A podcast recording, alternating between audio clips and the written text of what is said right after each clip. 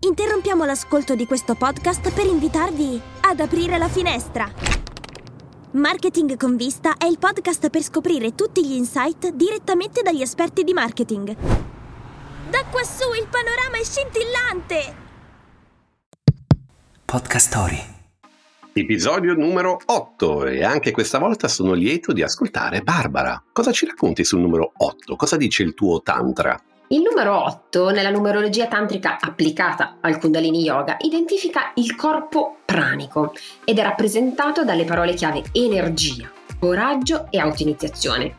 Per aprire il corpo pranico e rafforzarlo abbiamo bisogno di lasciare andare la nostra armatura e respirare profondamente e assorbire non solo più ossigeno ma anche più prana e quindi più energia chi ha un ottavo corpo forte è completamente coraggioso, quindi fa sport estremi, ad esempio, oppure con forte intensità. E tu, sto Giuseppe? assorbendo il prana, sto Che assorbendo il prana. Ti vedo, io lo vedo, ragazzi, io lo vedo, lo vedo, vedo fatti strani. Sto assorbendo. No, Barbara, anch'io ho fatto le mie ricerche e pensa cosa è venuto fuori. Nella chimica, l'otto è il numero atomico dell'ossigeno, l'elemento vitale che respiriamo. L'otto è anche noto come un numero fortunato nella cultura cinese perché suona come la parola che significa prosperità o ricchezza. Quando l'otto è steso orizzontalmente diventa il simbolo dell'infinito. Cara Barbara, anch'io adoro restare steso orizzontalmente sul letto e poi dormo di solito su Pino, solo che Pino così non riesce a dormire. Eh, ecco, eh, per fortuna mm, non è che dormi sul pino l'albero. beh. Insomma, iniziamo? ok, boss. Debrief, il talk di marketing, comunicazione, tecnologia e innovazione con Barbara Cassinelli e Giuseppe Maier. E oggi parliamo di Nike. Vi piacerebbe avere un paio di Nike personalizzate, uniche e virtuali? Se la risposta è sì, allora vi farà piacere sapere della nascita di Dot Swoosh, la nuova piattaforma web 3 di Nike che vi permette di creare e acquistare dei prodotti virtuali da utilizzare online. Dot Swoosh è una piattaforma basata sulla tecnologia blockchain che garantisce la proprietà, l'autenticità dei prodotti digitali. Ma come si fa per accedere? Beh, innanzitutto bisogna avere un pass che si ottiene registrandosi sul sito della Nike e pagando una quota di 5 dollari. Il pass è un NFT, ovvero un token non fungibile, che rappresenta un oggetto unico e ripetibile, in questo caso un poster. Con il pass è quindi possibile accedere ad una serie di servizi e di vantaggi, come partecipare a degli eventi esclusivi, creare il proprio avatar e acquistare abiti o calzature fatti di pixel. Il primo lancio riguarda una collezione di Air Force One, rivisitate in chiave appunto virtuale, eh, si chiamano Our Force One e sono state create in collaborazione con quattro membri di questa comunità, di questa community Swoosh, che hanno vinto una sfida online. Il prezzo di ogni articolo sarà di 19,82 dollari, eh, molto simpatica questa cosa perché in omaggio all'anno di debutto delle Air Force One nel 1982 e i co-creatori riceveranno delle royalties per ogni vendita dei loro prodotti. Eh, Nike, lo dobbiamo dire, non è la prima azienda a sperimentare in questo campo, l'hanno fatto altri brand come Gucci, Burberry, Adidas, che hanno già lanciato le loro collezioni virtuali, ma la volontà di Nike è leggermente diversa, cioè vuole portare questi beni virtuali alla portata di tutti, quindi renderlo più, diciamo, accessibile, non spaventare e confondere il consumatore, ma probabilmente anche renderlo parte di, questa, di questo cambiamento. Dot Swoosh ha già registrato oltre 330.000 membri e ha organizzato diversi eventi nelle varie città negli States per fare un po' di education, educazione alle persone sulla piattaforma. L'obiettivo è quindi quello di diventare il leader indiscusso del mercato dei prodotti digitali nel settore moda e nel settore sport e ci riuscirà, ma soprattutto voi siete pronti ad entrare nel mondo virtuale di Nike? E tu Giuseppe, sei pronto?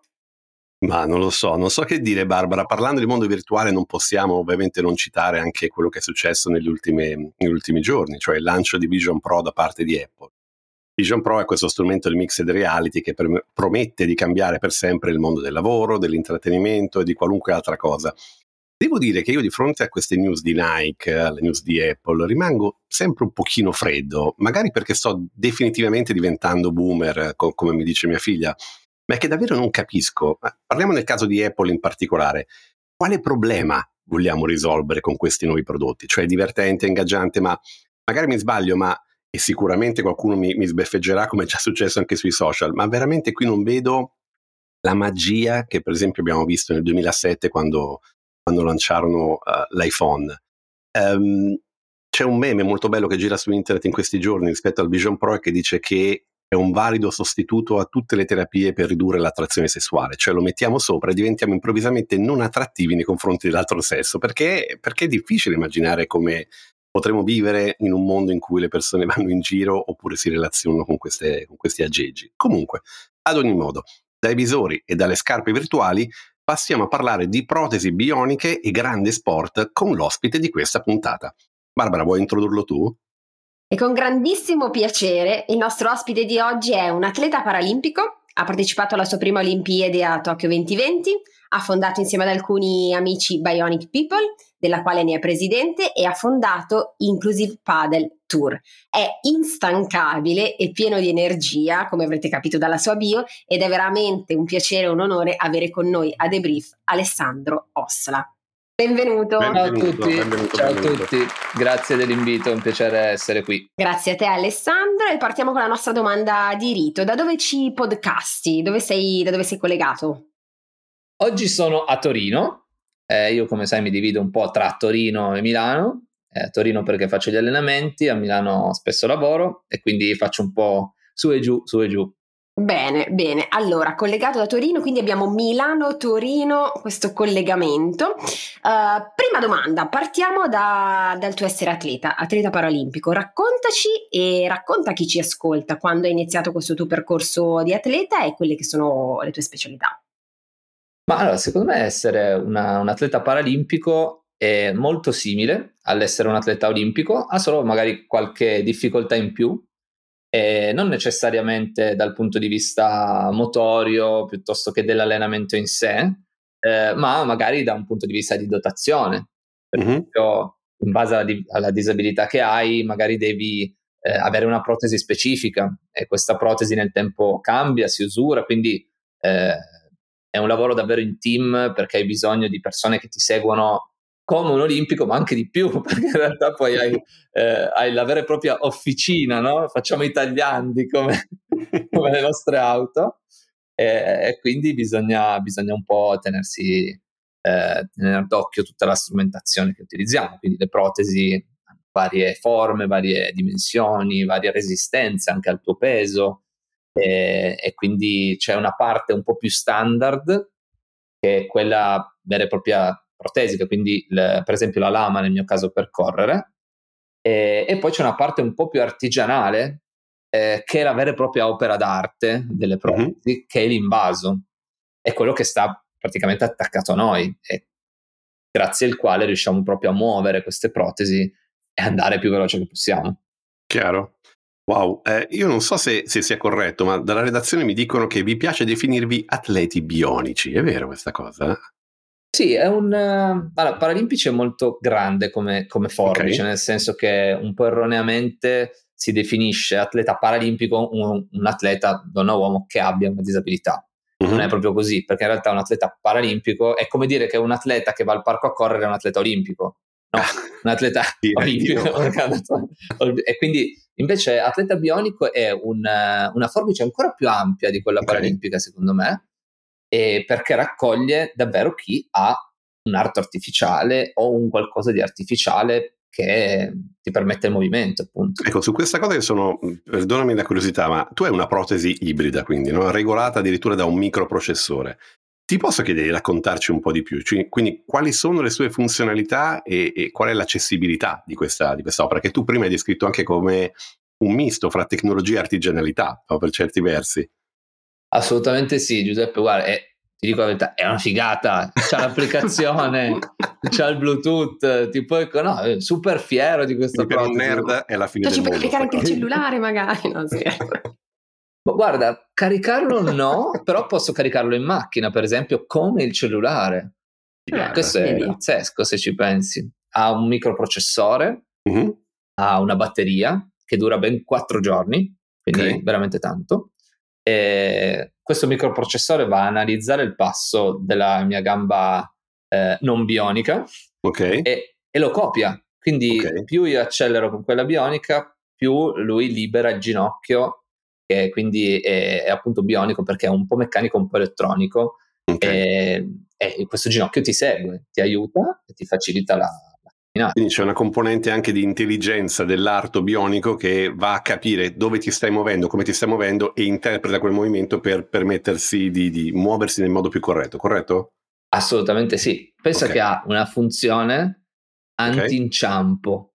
Cioè, pazzesco, no? Io Quando l'ho saputo... con l'arto non bionico invece avrei bisogno perché c'è un po'... quando corro mi do delle legnate contro le caviglie che è la fine del mondo. Invece questa roba qui è pensato per evitare anche l'inciampo, quindi. Sì, praticamente vede quando, ha un accelerometro che vede Ok. che quando ti proietti troppo verso terra e fai la fine del cartone animato no?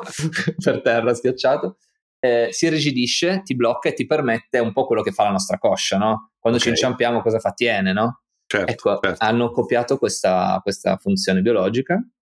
Wow, è pazzesco. È pazzesco. Eh, Ale, facciamo un passo a, mm, alle Paralimpiadi di Tokyo 2020. Con quale specialità ti sei presentato e com'è stata questa esperienza? Che tutti poi, insomma, o alcuni di noi hanno seguito qua da casa. Ah, io mi sono presentato con i 100 metri, che è un po' eh, è ormai la, la mia specialità a livello di atletica, anche se corro sui 60, sui 200 a livello italiano. Eh, l'esperienza, Barbie, è stato qualcosa di pazzesco, è, emozionante su tutta la linea. Ho dei ricordi indelebili, pensa io che non mi ricordo nulla, cioè, ho dei ricordi che sono tatuati nella mia mente, e alcuni tangibili, altri meno. Mm. Eh, per esempio, una cosa che ricordo è che è stata forse la prima sfida che ho superato in assoluto eh, è il silenzio, no? Perché quando sono tornato a casa io ricordo che c'era un silenzio che io lo definisco assordante, no? che faceva rumore, e- ed è lo stesso silenzio che ho ritrovato poi a, a Tokyo allo stadio, perché come Certo. ricorderete il Covid Certo. Sì, zero pubblico, quindi eh, Sì, perché ricordo- Tokyo era Tokyo 2020, ma sono state fatte nel 2021. Esatto, esatto, quindi pieno Covid, eh, mascherine, tamponi tutti i giorni, quindi un- non abbiamo vissuto quel sogno un po' del villaggio olimpico barra paralimpico come è sempre stato, no? È stata un po' un'edizione speciale quella di Tokyo, Certo. e, però è un qualcosa che in realtà cerco sempre di beccare un po' le, le cose buone che arrivano, no? che, che rimane. E ti rimane, ti segna, ti fa riflettere. Io mi ricordo i tacchetti che echeggiavano nello stadio. Wow. Cioè, immaginatevi un- un'assenza di rumore. Mhm. A un certo punto senti tac. Senti i tuoi tacchetti che... cioè, Che è rimbombano nello spazio vuoto. Pazzesco. Che Davvero. figata. Però eh, tu Alessandro, oltre allo sport, sei anche il fondatore di un'associazione no profit che è Bionic People, che si occupa di sensibilizzare le persone sui temi della disabilità e dell'inclusione sociale. Gran figata, bravo, complimenti. Come nasce questa idea però? Vogliamo sapere e quali sono le attività e i progetti che porta avanti e come si può partecipare, come si può sostenere la, la- la tua iniziativa. Quindi che cos'è e come si può partecipare? Ma è un'iniziativa che nasce nel 2019, eh, è un'iniziativa che nasce da un'idea mia, di un mio caro amico che si chiama Riccardo Cotilli e una mia cara amica che si chiama Chiara Bordi.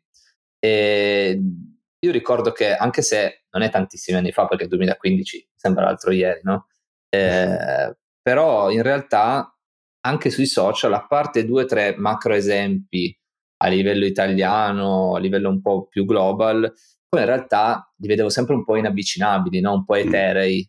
E, e quindi io che ero alessandrino ne- nell'universo con la mia protesina, mi sentivo lontano da tut- tutto questo star system che, che non mi apparteneva. E io se avevo una domanda, a chi la potevo chiedere?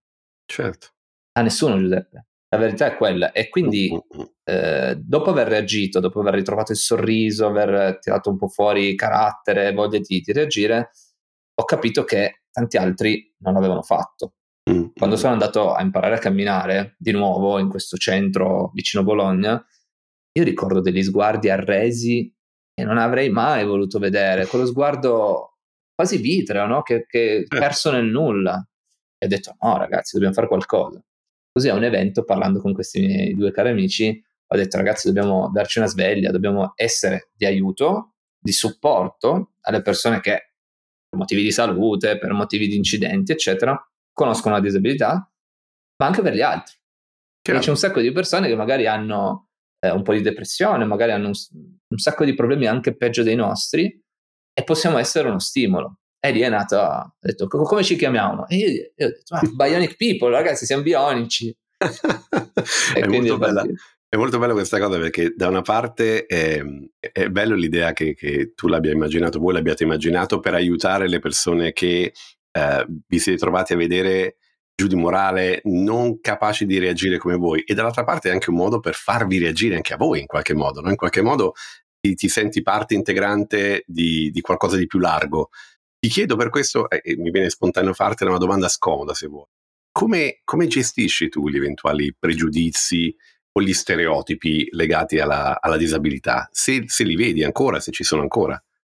Certo che sì, è un, è tutte le campagne di eh, sensibilizzazione legate appunto alla DNI e, e, sono fatte proprio perché ce n'è bisogno. No? L'obiettivo mm. è non farle più. Certo. Però bisognerà farne, secondo me, per un bel po' di tempo perché, perché purtroppo c'è quello sguardo eh, che è ancora un po' di pregiudizio, magari anche un po' di paura a volte, eh? perché mm. non è una cosa di ghettizzante, è, un, è uno sguardo di qualcuno che non capisce qualcosa. Mm-hmm. E quindi ti fa paura quello che non conosci, no?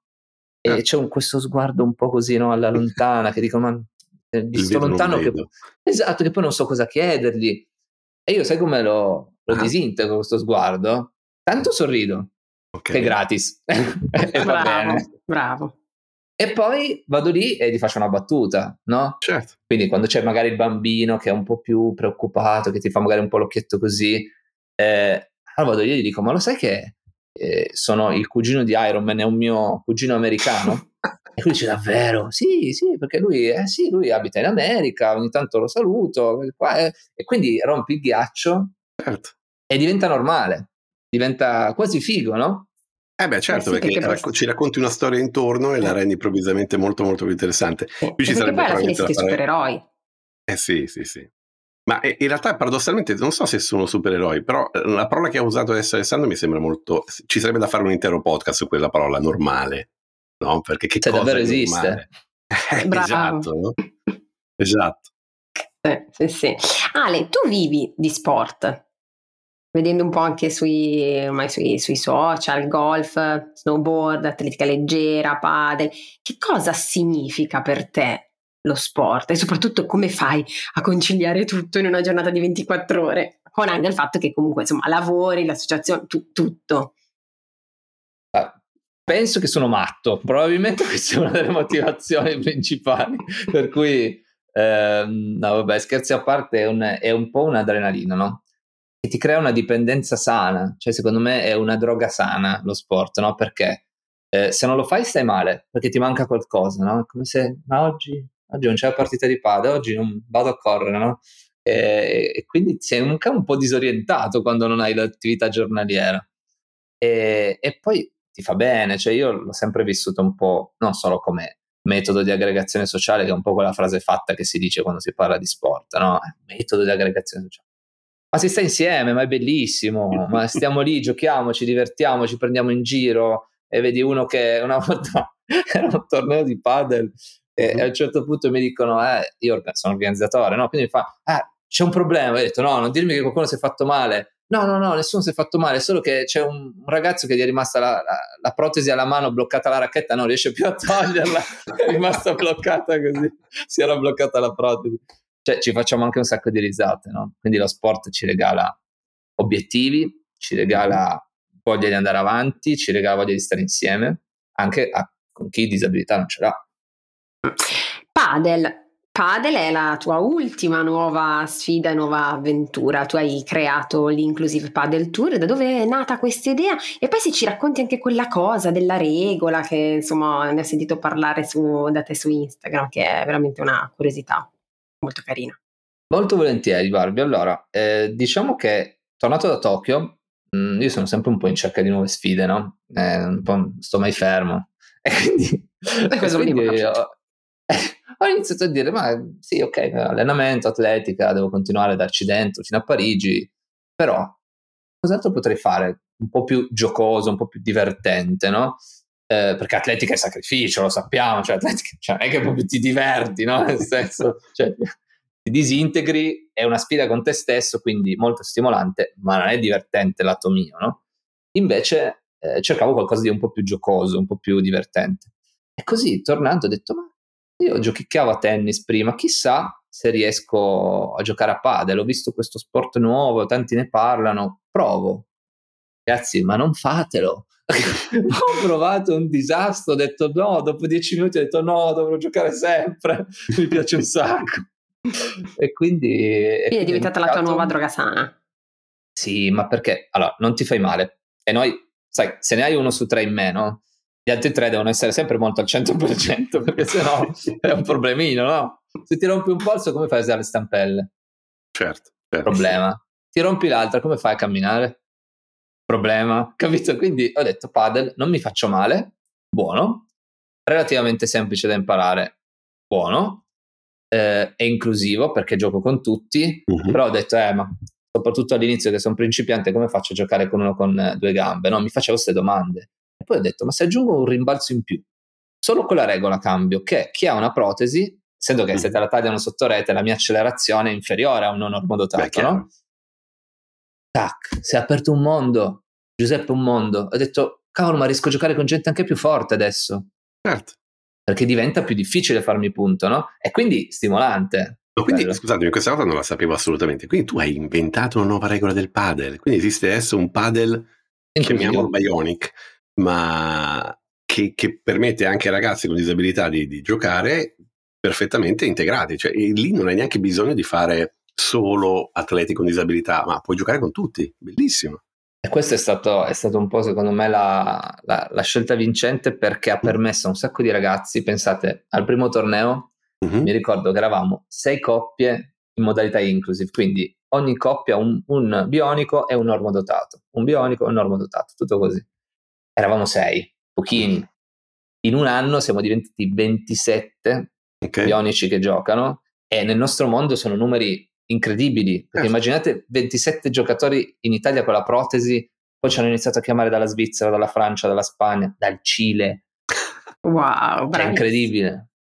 No, è super emozionante. Infatti, spero che cresca ancora tanto perché eh, anche chi magari non ha un fisico particolare che riesce in qualche sport in maniera da eccellere. Uh-huh. Cioè, io ho perso con ragazzi che magari hanno molto più sovrappeso rispetto a me, perché magari avevano una mano incredibile a padel e non hai bisogno del fisico pazzesco per poter divertirti. Quindi rimescoli le carte, no? Ed è proprio quello che cercavamo. Mi fa, mi fa morire il fatto che veramente quindi avete con questo piccolo, piccolo gesto, con questa piccola regola in più, avete reso lo sport inclusivo in modo pazzesco. Hai raggiunto un altro dei tuoi obiettivi, è quello di fare community, di stare insieme con sempre più persone e poi ha allargato anche lo spettro, per cui non siete solo in Italia, ma siete diventati mondiali in qualche modo. Molto, molto bello. Alessandro, tornando al tema dell'atletica invece, che ho capito che, come dire, ti impegna mentalmente e da una parte ti piace, dall'altra parte ti devasta dal punto di vista fisico. Qual è il tuo prossimo obiettivo? Cioè, stai guardando le prossime Olimpiadi di Parigi 2024? Qual è, qual è il prossimo challenge che ti sei messo davanti dal punto di vista dell'atleta, Alessandro? Ah, intanto cogliamo l'occasione per lanciare una mega bomba incredibile, Vai. positiva però, okay. che è stata ieri, è arrivata la convocazione per i mondiali di quest'anno di atletica e quindi super, super, super. Oh, grande, felice. Complimenti. Super felice perché mi hanno selezionato per fare, per fare il mondiale a Parigi, wow. sarà anche questo. Eh, e sarà un po' un, un appetizer in vista dell'anno prossimo, che l'obiettivo sarà lottare fino alla prossima Paralimpiade. Mm-hmm. La mettiamo tutta, Giuseppe. Beh, allora, la, la, cosa che vorrei capire con te sono due. La prima è che non ho mai capito, ma vale più un mondiale o vale più un'Olimpiade? Sono cose, cioè non capisco questa cosa. Come, come funziona per, per, te come atleta? Allora, sono simili, ma la Paralimpiade è ovviamente un altro livello di, di organizzazione, cioè okay. si muovono veramente mari e monti per la, per la Paralimpiade. Io ricordo mm-hmm.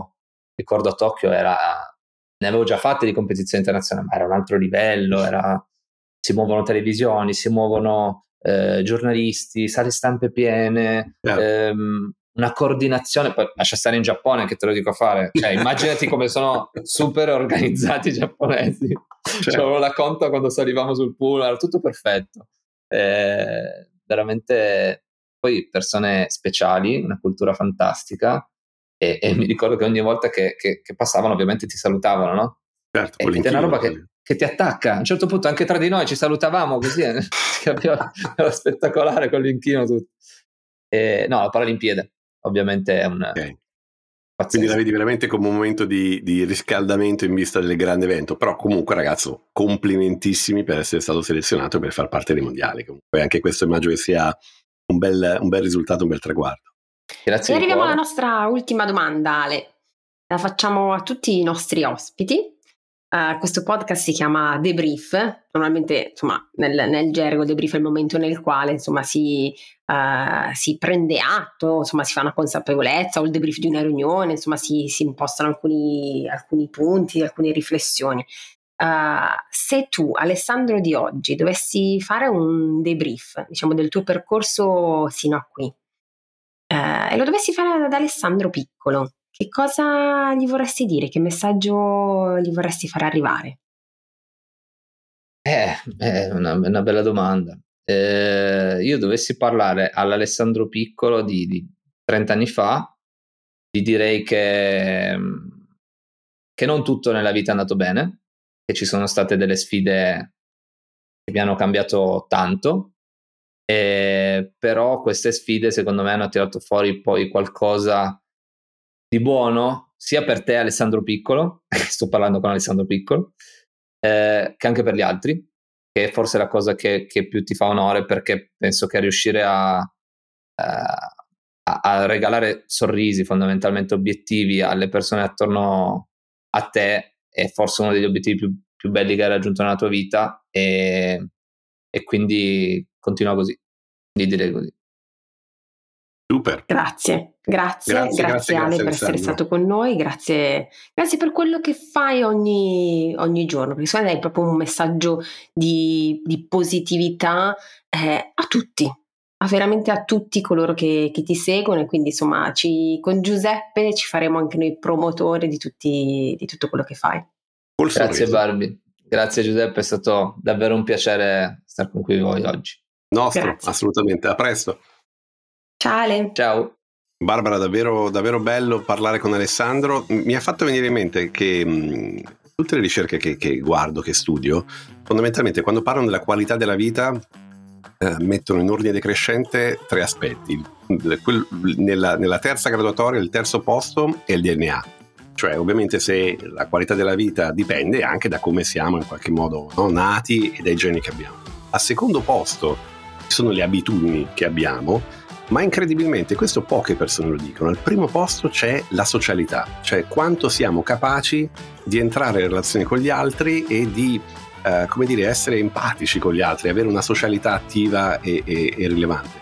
La cosa che mi ha colpito di più di Alessandro è che, che questa cosa è proprio centrale no? nella sua vita, nel suo lavoro, nella sua essere atleta, è molto, molto. Sì, assolutamente centrale.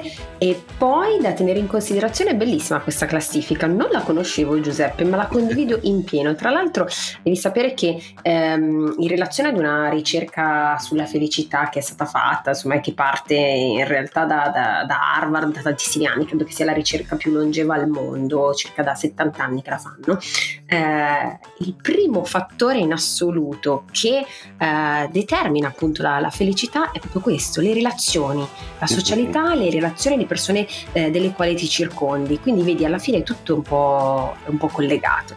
E la cosa bella è sentire dalle parole di Alessandro quanto eh, lo sport, lo stare insieme, il fare le cose insieme anche se siamo diversi perché in realtà Certo. normodotati eh, o non Bionici. siamo tutti esatto comunque diversi però alla fine la, la cosa, la cosa bella che, che lo smuove e lo, lo rende felice perché si, si sentiva assolutamente dalle sue parole dalla sua, dalla sua voce Assolutamente sì, e tutto quello che fa poi questo ragazzo c'è di mezzo il sorriso di mezzo che Eh, non è assolutamente banale, mai. Sì, sì, sì, è un'energia pazzesca, veramente inarrestabile. È stato veramente un piacere averlo tra di noi. Molto molto d'accordo e questo cari signori è tutto per oggi, ringraziamo ancora Alessandro Ossola per la sua partecipazione, l'episodio di oggi è stato curato da Francesca Silvia Loiacono, Lorenzo Zannino l'executive producer, Matteo Virelli chief sound officer, se ti piace quello che hai ascoltato please scarica l'app Podcast Story e fai follow, download e subscribe per ricevere ogni settimana un nuovo episodio di The Brief Spotify, Apple Podcast o dovunque ascolti i tuoi podcast. Ciao Barbara! Ciao Giuseppe! The Brief è una produzione di Podcast Story, la prima podcast factory italiana. Scarica l'app per non perdere altri interessanti podcast.